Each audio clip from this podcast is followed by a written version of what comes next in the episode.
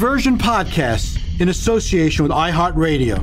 I'm Gary Myers, and this is the GOAT, Tom Brady.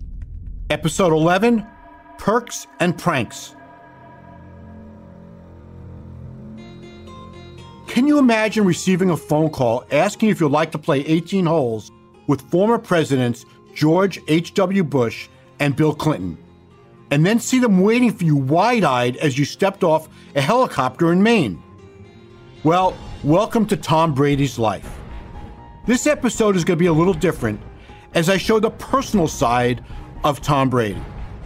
I'll start by playing a compelling interview I did for this podcast with Jim Nantz of CBS. In the second half of the episode, I'll share some anecdotes of Brady as an all pro practical joker. As his former backup and best buddy Matt Cassel told me, never mess with anybody who has more money. That sounds like pretty good advice. I mean, after multiple Super Bowl MVPs, who thought Brady would have the time to remove and then hide Cassel's four tires? Actually, he didn't but he found somebody more than happy to help.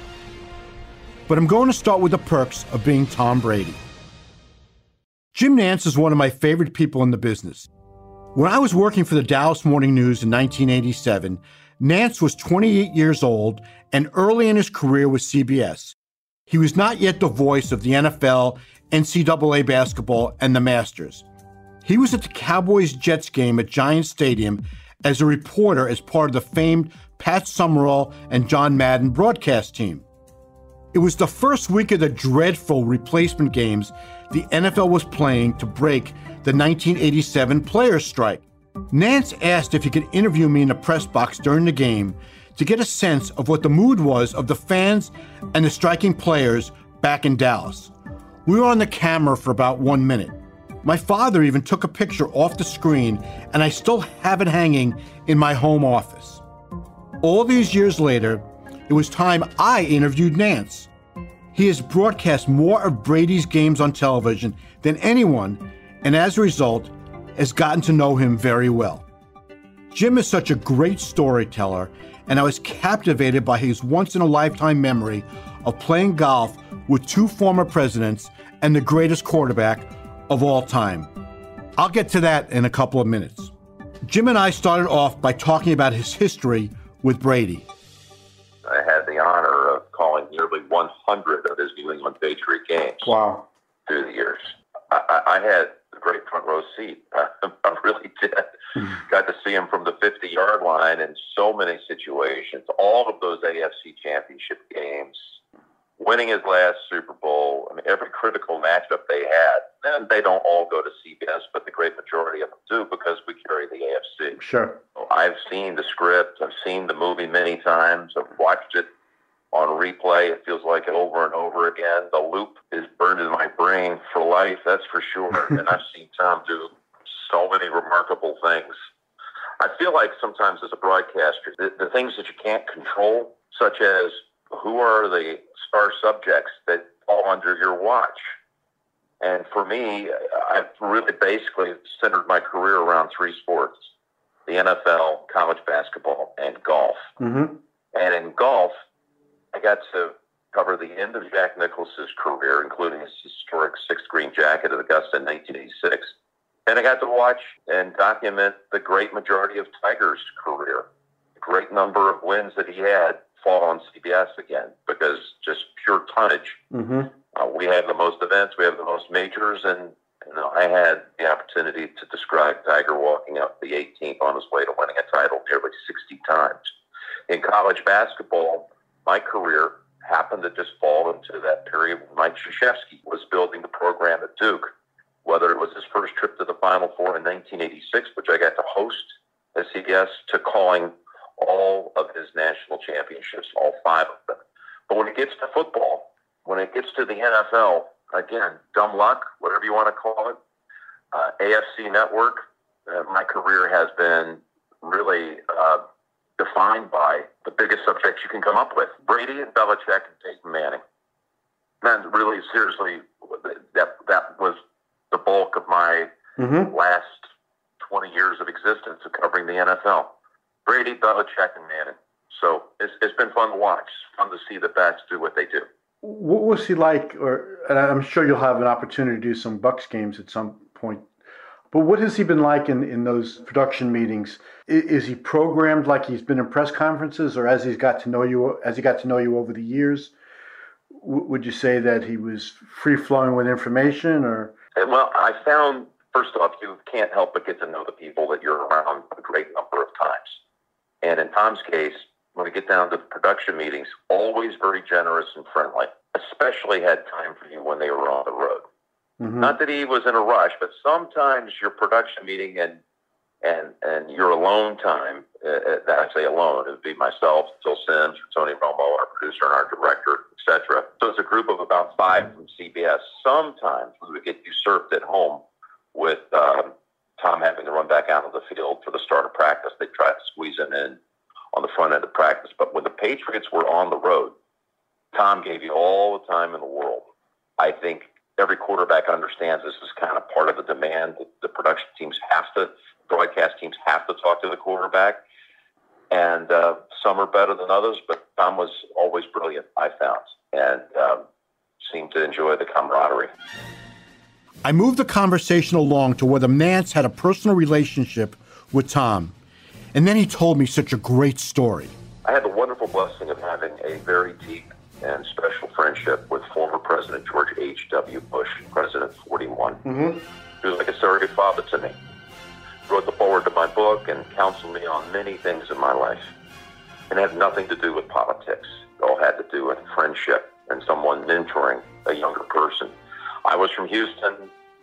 Bush family, strong ties to Houston. He took great pride in my career that I was a kid from Houston who made it to the network covering sports, which he absolutely adored, the world of sports. So in 2005, I was at the Final Four in St. Louis, and I get a phone call from 41. He says, Jimmy, I need a favor from you. I've struck this really close friendship with President Clinton. You know, we've been working on the tsunami relief efforts in Southeast Asia President Clinton and I have been traveling all over the world raising money together. Parenthetically, they raised $1.5 billion together wow. for relief efforts.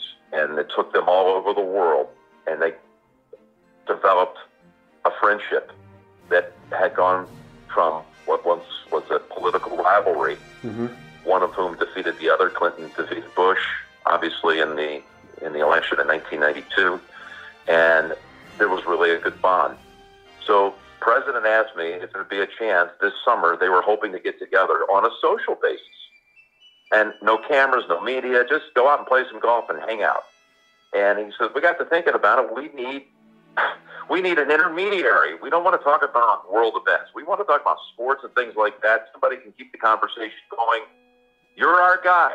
Would you avail yourself this summer to come spend time with us in Kennebunkport? Well, you know, it's an invitation of a lifetime. So that summer of 2005, uh, we went to the Bush compound in Maine and we played golf for a couple of days, had a couple of dinners, played cards, hung out. It was glorious. And it was one of the great moments, treasured moments of my life to be able to be there. Well, you could tell that there was a closeness between these two men, these two former commanders in chief, and they wanted to do this again. The following year in 06, I'm at the Colonial Golf Tournament in Fort Worth, and I get the call again from 41. Jimmy, we want to do it again some point in June. But I got a favor to ask. Could you possibly bring a fourth, someone that President Clinton would get a real kick out of? He could come play golf with us. He could stay here uh, on the on Walker's Point. You know, somebody interesting. He just President Bush, he was wired in a certain way. He wanted to make everybody happy, mm-hmm. and he wanted to make President Clinton really happy. So, can you think of someone that he would get a real kick out of playing golf with? I don't want you to have to inconvenience anyone and have to travel to California or anything crazy like that. But is there someone kind of in the region in the area? Can you think it through? And I said, Mr. President, I, I actually have a candidate for you. He said, Who's that? And I said, How about Tom Brady? Suddenly the phone went silent. And then finally, he he kind of stammered through it and said, "You you you mean the New England Patriots quarterback, Tom Brady?" I said, "Well, yes, sir." I said, uh, "You know, I've gotten to know him pretty well. He's a great guy, and uh, you know, he's right down the road in Foxborough, Massachusetts. I think he would be a perfect fit." Yeah, but but Jimmy, I've got to ask you, do you think there's any chance Tom Brady would come up here and play golf with us? and I said, sir, let me see here. Let me see. Got President Bush, President Clinton. You know what? I kind of like our chances. well, then by all means, ask him. So um, I said, yes, sir, I will. So I, I you know, had Tom's number, and I, I can still remember the phone call because Tom, when when when I explained it to him, his first answer was something along the lines of, "Where are you right now?" And I said, "I'm down in Fort Worth covering the Colonial Golf Tournament." He says, "Have you been drinking some margaritas or something?" and I said, "No, no, no, no, no. I'm. This is a sincere invitation. Here are the dates we're looking at. I know the presidents would love to have you. I'll be there. That would be our foursome." He said, "This is incredible. I'll get back to you." He just didn't believe it at first. So, sure enough, all the stars are aligned, and Tom makes his way to Kennebunkport about a month later. Now, you know, he's at this point he's already put together a pretty brilliant resume. It happened, the date happened to overlap with an off-season quarterback camp. So he can only come for one of the two days and nights. Mm-hmm. But I'll never forget the sight of President Bush and President Clinton standing outside and watching. In very dramatic fashion, Tom arrive by helicopter from Foxborough. Wow. He had a he had a practice, uh, whatever, jumped in a chopper, and he landed right there on Walker's Point. And here were these two presidents, like just giddy, with a chance to meet their football hero. That is great. And the chopper lands, and the blades slow down, and he ducks down as he comes off the steps, and there's the presidential greeting. Like he's the president, but there are two presidents waiting. and uh, anyway, what ensued was uh, a, just a memorable 24-hour stretch. Dinner out, cards on the point, particularly with President Clinton. Mm-hmm. The next day, we went out to play golf, and we got on the first tee, and someone suggested we should partner with everybody. Six, six, and six is what we call it. I play with you for six holes. I'll play with that guy for 6 Mhm. holes. I'll play with the other guy for six holes. We'll have a match. So the first six holes, Tom was partners with President Bush, and they defeated the Clinton Nantz team one up over six holes. Mm-hmm. The the, the middle leg, I, I played with President Bush against Clinton Brady as a team, and we played to a draw. Now we get to the 13th tee. You switch the bags around so that you're riding on the same card as your teammate, Mhm. and now it's going to be uh, Brady and Nantz against two presidents. And Tom got in the car. He said he just was wide eyed and said, can, "Can you believe this day we're playing at Cape Arundel Golf Club, Kennebunkport?" He said, "Man, thank you so much. This is just like the wildest thing ever." And uh, I said, "Well, I, I don't need to motivate you, but you know, I can't think there's ever of any occasion where there's been two former presidents played a golf match against two guys off the street like us." He says, What do you say? I said, It would be really nice to beat these guys. They would say that we beat two former presidents together. All of a sudden, his countenance changed.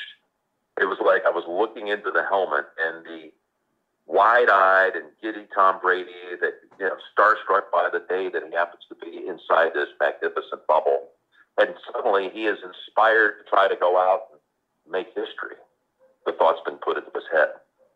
So after the six hole match, we had defeated the two presidents five up over six it was a wonderful victory.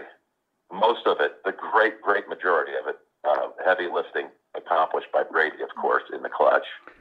And off we went to lunch, which was going to be the final leg of this 24 hour journey for Tom. And we ended up getting on President Bush's boat.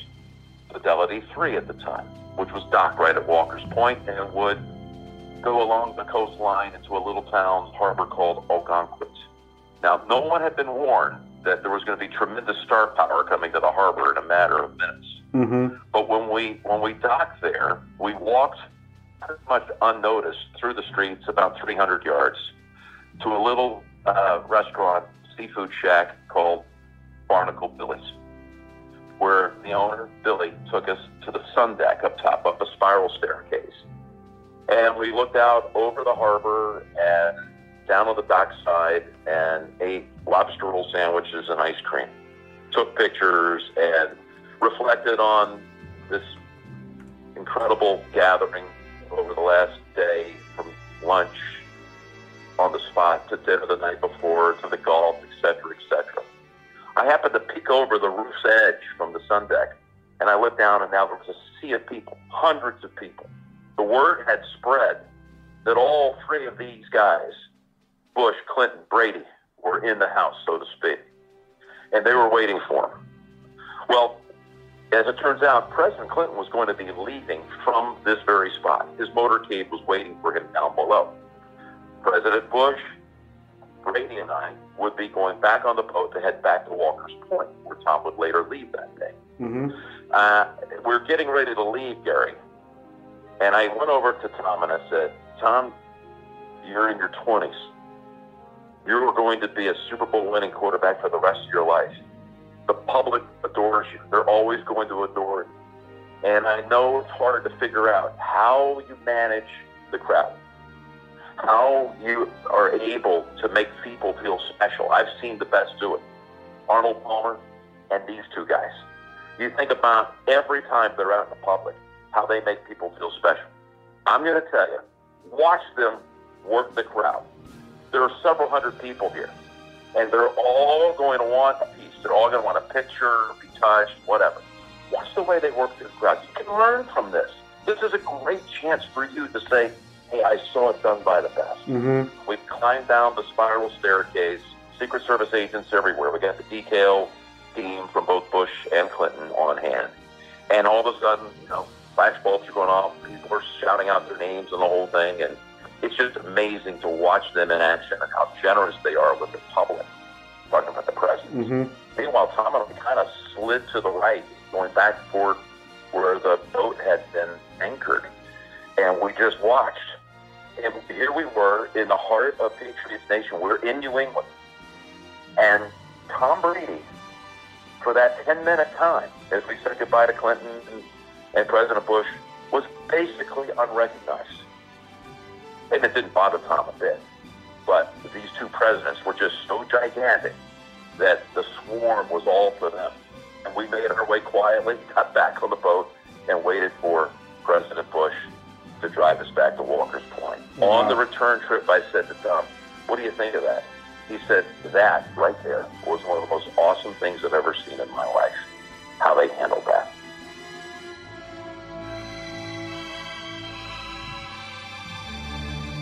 That was a classic story by Jim Nantz. And we'll take politics off the golf course and into the locker room right after this.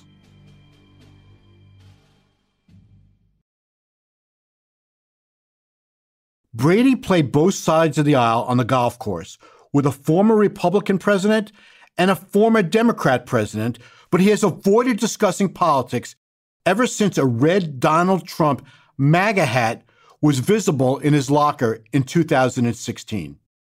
Brady never denied he was friends with Trump.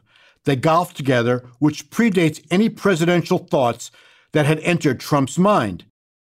Brady never said if he voted for Trump, even if Trump bragged about their friendship. Trump and Brady first met in 2001 and would often call Brady after games. In an interview he did in April on Sirius XM with Howard Stern, Brady said Trump asked him to speak at the 2016 Republican National Convention, but he turned him down. Brady said, quote, I wasn't going to do anything political. But he also told Stern, quote, the political support is totally different than the support of a friend.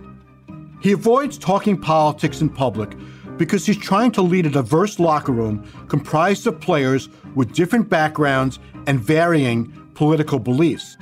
He does not want to say anything that could fracture the support he needs from his teammates.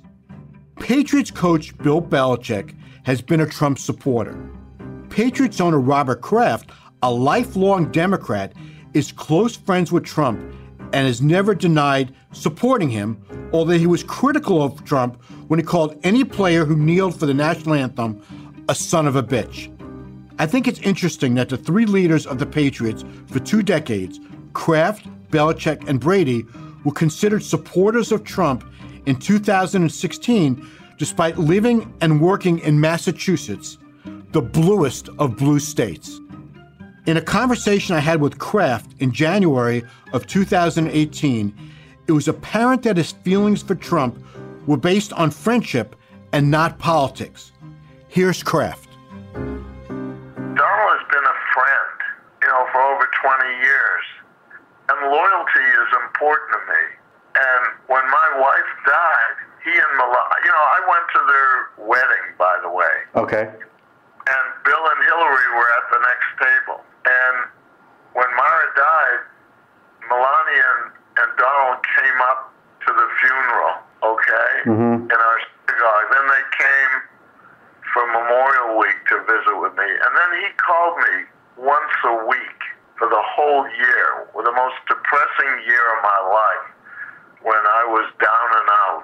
And he called me every week, see how I was doing, invited me to things, try to lift my spirits. He was one of five or six people, you know, that were like that. And I remember that. That's the end of the political discussion, but I felt it was important to address. Anyway, I'm going to finish up this episode on the lighter side with some fun stories of Brady as a practical joker. He was much more of a prankster earlier in his career before a generation gap developed as he got older and the team got younger. He's had teammates young enough to be his son. Tom played against the father of his current teammate, Bucs rookie safety Antoine Winfield Jr. But even as the highest profile player in the league, it was not beneath Brady to turn the locker room into a fraternity house. Phi Kappa Goat. I mean, we're in such an intimate environment with each other. I mean, you you're at work for six in the morning till you know four in the afternoon, and you you're in close proximity to these guys for seven months of the year, and it's blood, sweat, and tears in everything you're doing. So, you know, there's a natural camaraderie and bond that probably few professions get to mm-hmm. experience. You know, when you're getting the crap knocked out of you and you look to the guy next to you, like, you better believe that that guy's got your back, you know? Mm-hmm. I think that's what makes football really special. And there's different ways that guys build that camaraderie. Bill Belichick drafted Matt Cassel in 2005, and by his second season, Cassel and Brady had become tight as brothers. Castle is one of Brady's all time favorite teammates. Football is such a physically demanding sport. Game days, Brady has said, is demolition derby, so keeping things loose the rest of the week is essential to a team's mental health. The Giant players were sad to see Eli Manning retire, but at least their cell phones were now safe. Eli had this annoying habit of stealing his teammates' cell phones, turning the language to Chinese, and then placing the phone back in their lockers. Giants kicker Lawrence Tynes once took the air out of Manning's tires and left a bicycle pump next to his car to fill him back up. Manning retaliated by smearing Tynes' car with Vaseline from bumper to bumper, including the windows. One of Manning's go to gags was stuffing adult toys into the carry on bags of teammates for road games and then waiting to see the look on the face of the TSA agents. Brady and Cassel got into a practical joke can you top this war? Here's how it started Brady liked to sit close to the door in the quarterback meeting room. When Cassel would enter, he would swing the door wide open, and Brady complained that one time he was going to hit him. Brady figured the kid needed to be taught a lesson. I was coming in with a plate of food, and so he put his chair close up to the door, knowing that I was going to come in. I came in, I spilled all my food all over the place, and I was like, son of a... Brady picks up the story. Cassel was responsible. He was a he was a funny guy, and he and I laughed. I mean, we were like little brothers together for the years that we played together. But um, we had an exchange the previous day, Cassel and I, and he threw something. I mean, I threw something on him. He threw something on my car. I threw something on his car. You know, so it just went back and forth. Now, back to Cassel. So then I went in, I, I this Nike shoes with uh, shaving cream. So when he put them on after the day, uh, he had shaving cream all over his feet. And then from there, he came out and threw a full protein shake all over me right as I'm about to go home. So I was like, all right, dude, I'm gonna get, I'm gonna get you back to the. I come in the next day, he's like, dude, you can apologize. And uh, he wanted me to call him something. I was like, there's no way I'm calling you that. Um, What did, what did he want you to call him? He just wanted me to call him daddy or something like that. I was like, there's no way, dude. I'm not calling you daddy. I'm, I'm and well, just wait. I'm gonna get you back even worse. And so then he's like, all right, you haven't told me, you know, the, I can call it all off. I had no idea what he was talking about. I thought maybe he was gonna do something to my helmet or whatever. I didn't really care at that point. Cassel refused to call Brady daddy. I can't blame him. So Tom took this to the next level. When we were out to practice, I took all four tires off his car, and we left three of them right by his locker, and, and hid hid his other tire till the next day. Imagine the look on Cassel's face when he walked back in from practice, saw three of his tires sitting in front of his locker, and had no idea where the fourth one was located. It's a good thing Brady didn't sell it, or even worse, leave it in Bill Belichick's office. We'll be back with more of the GOAT, Tom Brady, right after this. You think Brady did this auto job himself? Of course not. When you're a Super Bowl champion, you have people to call for these occasions. Besides, he could have strained his throwing shoulder putting Cassel's car up on blocks. Of course, I come in from practice and there's my tires sitting there in front of my locker. I'm like, son of a bitch. and, and then he hid one of them in the equipment room. Well, I couldn't get my tires in on, on my car after practice, so I had to get a ride home. And thankfully, he had somebody come back and put them on. Well, the next day, the lineman thought it was funnier than hell. Like, we got to get him back. Brady was sitting by his locker, thoroughly enjoying Cassel's dilemma. Cassel needed a ride home. At the very least, Brady should have offered. Cassel got his tires back the next day, but retaliation was needed. What was Cassel going to do? No worries. Tackle Matt Light and center Dan Koppen were there to help.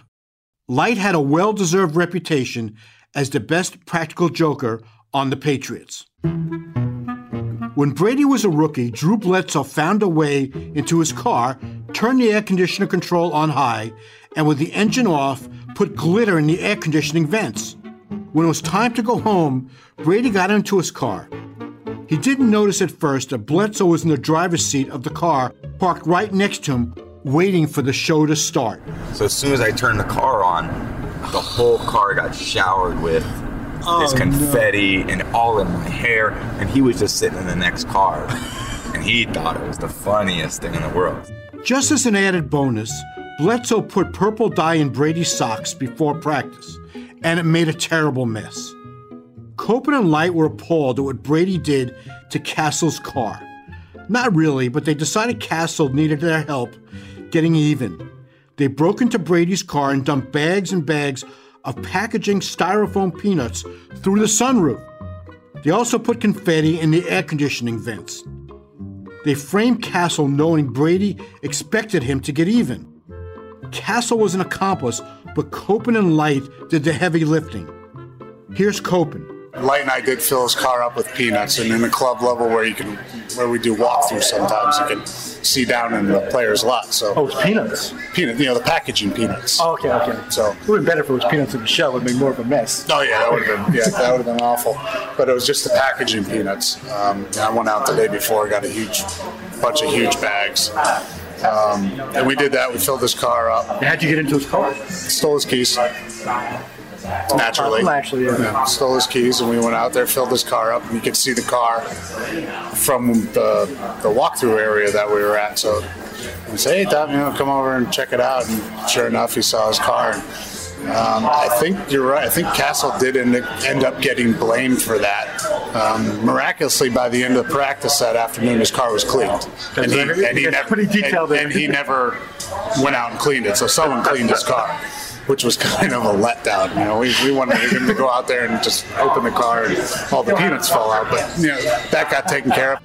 Koppen is convinced he and Light covered their tracks so well that Brady believed Cassel was indeed Mr. Peanut.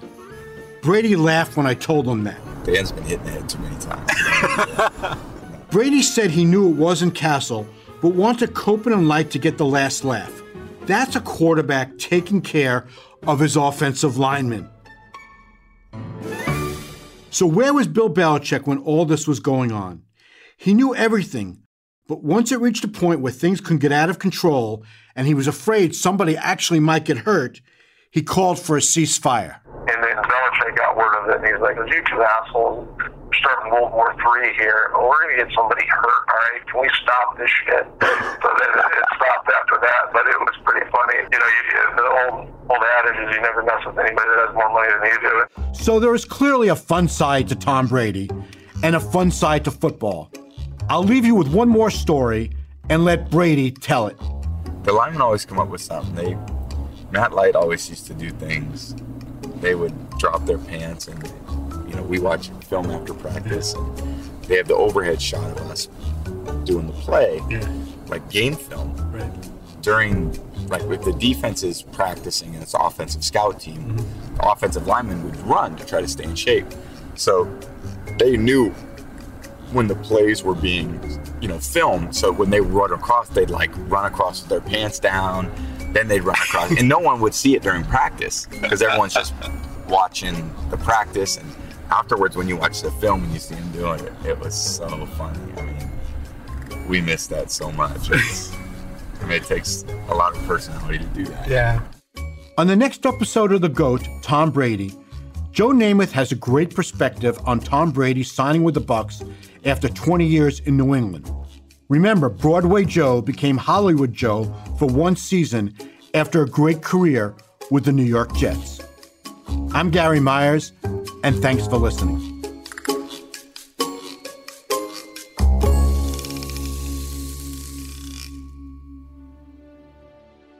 The GOAT, Tom Brady, is a production of Diversion Podcast in association with iHeartRadio. This season is written and hosted by me, Gary Myers.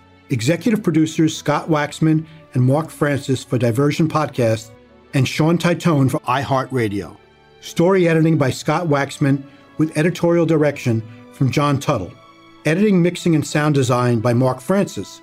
Archival research by Brianne Murphy.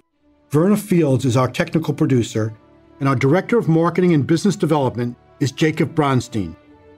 Special thanks to Oren Rosenbaum at UTA. Find Diversion on Twitter, Instagram, and Facebook at Diversion Pods. And let us know what do you think of the show? Send us your questions, your comments, and even your critiques. That's Diversion Pods on Twitter, Instagram, or Facebook. For more podcasts from iHeartRadio, visit the iHeartRadio app, Apple Podcasts, or wherever you listen to your favorite shows.